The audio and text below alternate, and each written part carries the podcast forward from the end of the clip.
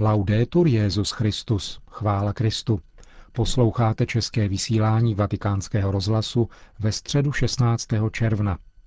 Na náměstí svatého Petra se dnes dopoledne sešlo kolem 15 tisíc lidí, aby se setkali se svatým otcem a vyslechli si jeho katechezi. Benedikt XVI. se věnoval již po druhé postavě svatého Tomáše Akvinského.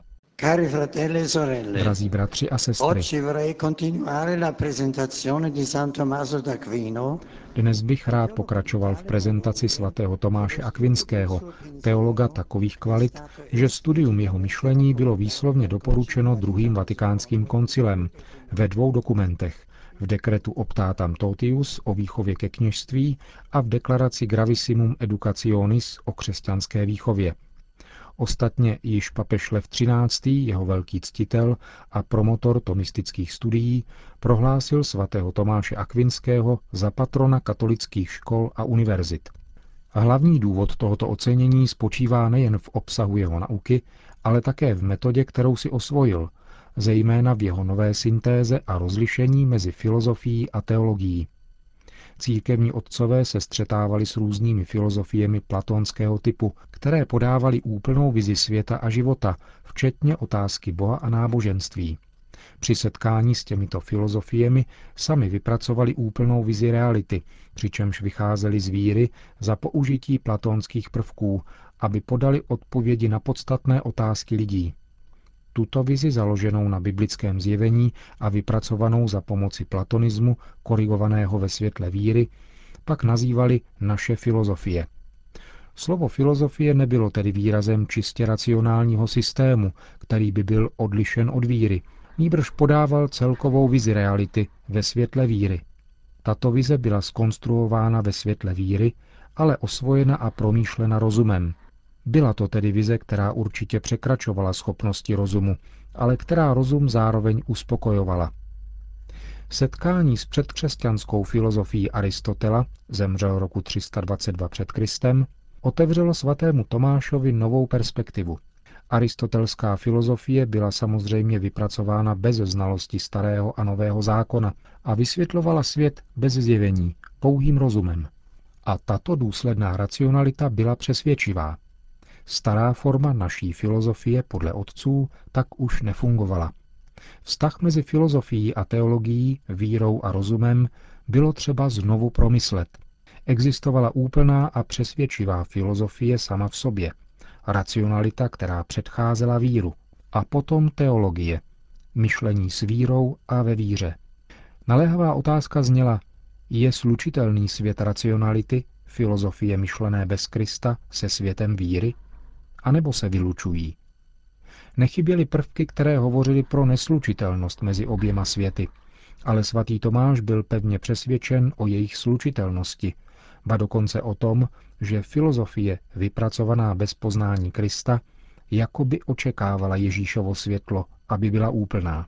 Toto byl velký objev svatého Tomáše, který určoval jeho cestu myslitele. Ukázat tuto nezávislost filozofie a teologie a zároveň jejich vzájemný vztah, bylo historickým posláním tohoto velkého učitele.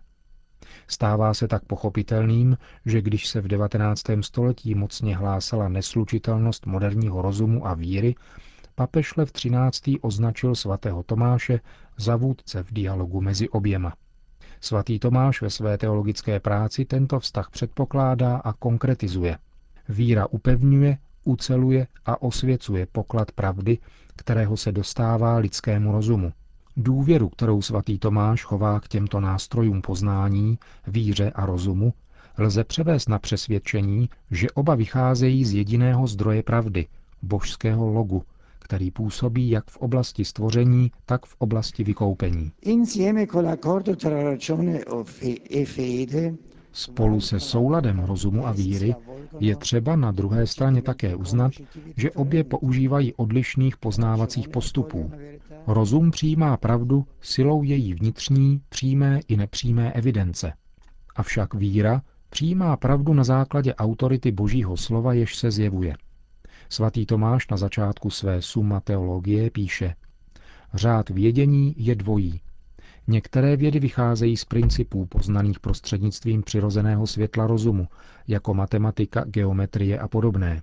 Jiné vycházejí z principů poznaných prostřednictvím vyššího vědění, jako perspektiva vychází z principů poznaných za pomoci geometrie a hudba z principů poznaných za pomoci matematiky.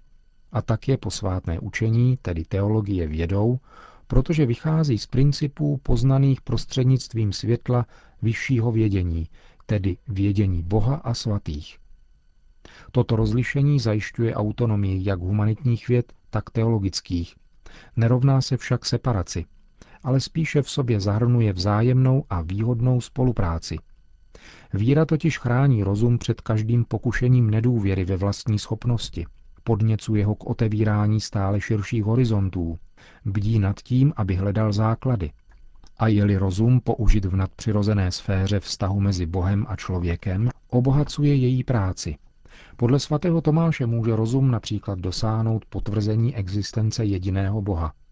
Ale jedině víra, která přijímá božské zjevení, je schopna čerpat z mystéria lásky trojjediného Boha. Na druhé straně však nejenom víra pomáhá rozumu. Také rozum svými prostředky může něco důležitého konat pro víru, tím, že jí poskytuje trojí službu, kterou svatý Tomáš zhrnuje v předmluvě komentáře k Boeciovu de Trinitate. Dokazovat základy víry, vysvětlovat podobenstvími pravdy víry a odmítat námitky vznášené proti víře. Celé dějiny teologie jsou v podstatě uplatňováním tohoto nasazení inteligence, která ukazuje srozumitelnost víry, její členitost a vnitřní harmonii, její rozumnost a její schopnost prosazovat dobro člověka. Správnost teologických úsudků a jejich skutečný poznávací význam se zakládají na platnosti teologického jazyka, který je podle svatého Tomáše principiálně jazykem analogickým. Vzdálenost mezi Bohem stvořitelem a bytím jeho stvoření je nekonečná. Nepodobnost je vždycky větší než podobnost. Navzdory tomu však v celé té odlišnosti mezi stvořitelem a stvořením existuje určitá analogie, tedy podobnost, mezi bytím stvořeným a bytím stvořitele, která nám umožňuje mluvit o Bohu lidskými slovy.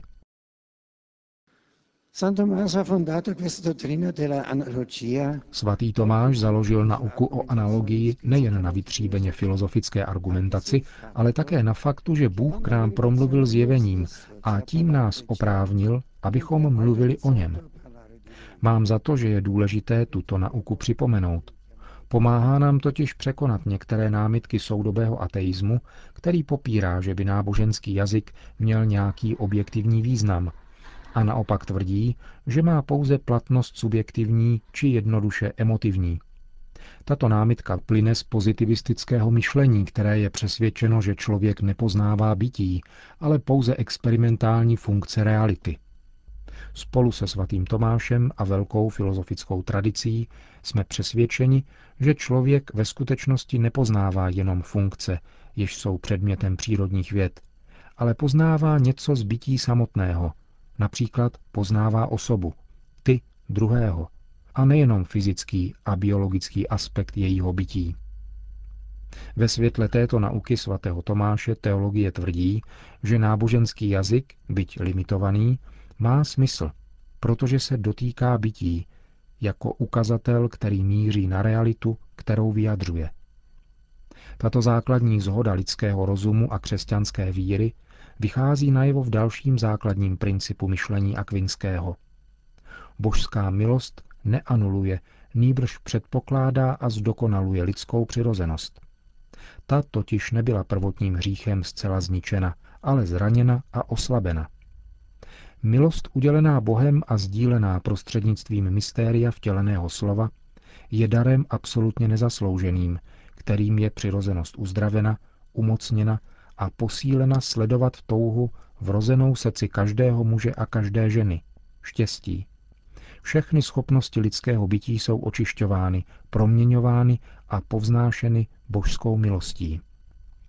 Důležitá aplikace tohoto vztahu mezi přirozeností a milostí se vyjevuje v morální teologii svatého Tomáše Akvinského, jejíž aktuálnost je obrovská.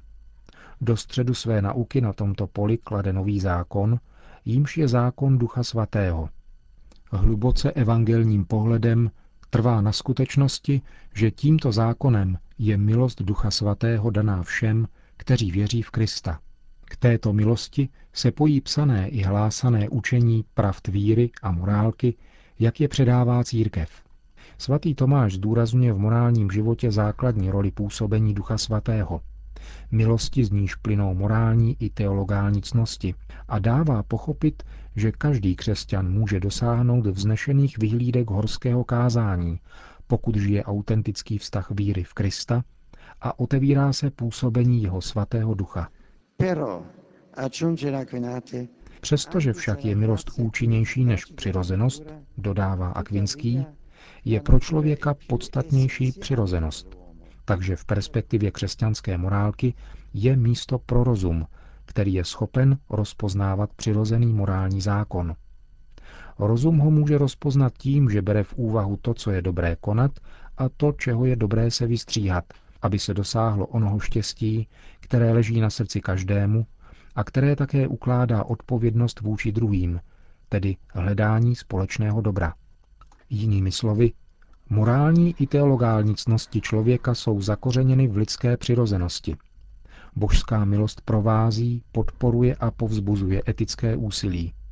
Ale všichni lidé, věřící i nevěřící, jsou podle svatého Tomáše sami o sobě povoláni rozpoznat požadavky lidské přirozenosti, vyjádřené přirozeným zákonem, a inspirovat se jím při formulaci pozitivních zákonů, tedy těch, které jsou vydávány občanskými a politickými autoritami, aby upravovali lidské soužití. Jsou-li popírány přirozený zákon a odpovědnost, kterou sobě zahrnuje, dramaticky se otevírá cesta k etickému relativismu na rovině individuální a ke státnímu totalitarismu na rovině politické. Obrana všeobecných práv člověka a tvrzení o absolutní hodnotě důstojnosti lidské osoby předpokládají určitý základ. Není snad tímto základem právě přirozený zákon a jeho nepřevoditelné hodnoty, na něž poukazuje? Stihodný Jan Pavel II. napsal ve své encyklice Evangelium víté slova, která jsou velice aktuální. Je velmi naléhavé v zájmu dalšího zdravého rozvoje společnosti i demokracie znovu objevit původní a základní morální lidské hodnoty, které vyrůstají z pravdy o člověku a vyjadřují a chrání důstojnost člověka. Jsou to hodnoty, které žádný člověk, žádná většina ani žádný stát nemůže stanovit, ale ani změnit nebo zničit. Musí je pouze uznat, chránit a rozvíjet. Závěrem. Tomáš nám nabízí široké a důvěřivé pojetí lidského rozumu, široké, protože není omezeno prostorem tzv. vědecko-empirického rozumu, nýbrž je otevřeno veškerému bytí, a tedy i základním a nezadatelným otázkám lidského života. A důvěřivé, protože lidský rozum, zvláště pokud přijímá inspirace křesťanské víry, je propagátorem civilizace, která uznává důstojnost lidské osoby, nedotknutelnost jejich práv a patřičnost jejich povinností, Nepřekvapuje, že nauka o důstojnosti lidské osoby, jež je zásadní pro uznání nescizitelnosti práv člověka, uzrála v prostředí myšlení, které přijalo odkaz svatého Tomáše Akvinského, jenž měl o lidském stvoření to nejvznešenější pojetí. Definoval jej svým strohým filozofickým jazykem jako to nejdokonalejší, co se nachází v přírodě, to znamená podmět, který subsistuje, existuje v rozumné přirozenosti. Hloubka a myšlení svatého Tomáše Akvinského vyvěrá, a na to nikdy nezapomínejme, z jeho živé víry a z jeho vroucí zbožnosti, kterou vyjadřoval inspirovanými modlitbami, jako například v té, ve které prosí Boha. Uděl mi prosím vůli tě hledat, moudrost tě nalézt, život tobě milý, vytrvalost očekávající tě s důvěrou a důvěru, která nakonec dojde toho tě vlastnit. To byla středeční katecheze Benedikta XVI. Končíme české vysílání vatikánského rozhlasu. Chvála Kristu. Laudetur Jezus Christus.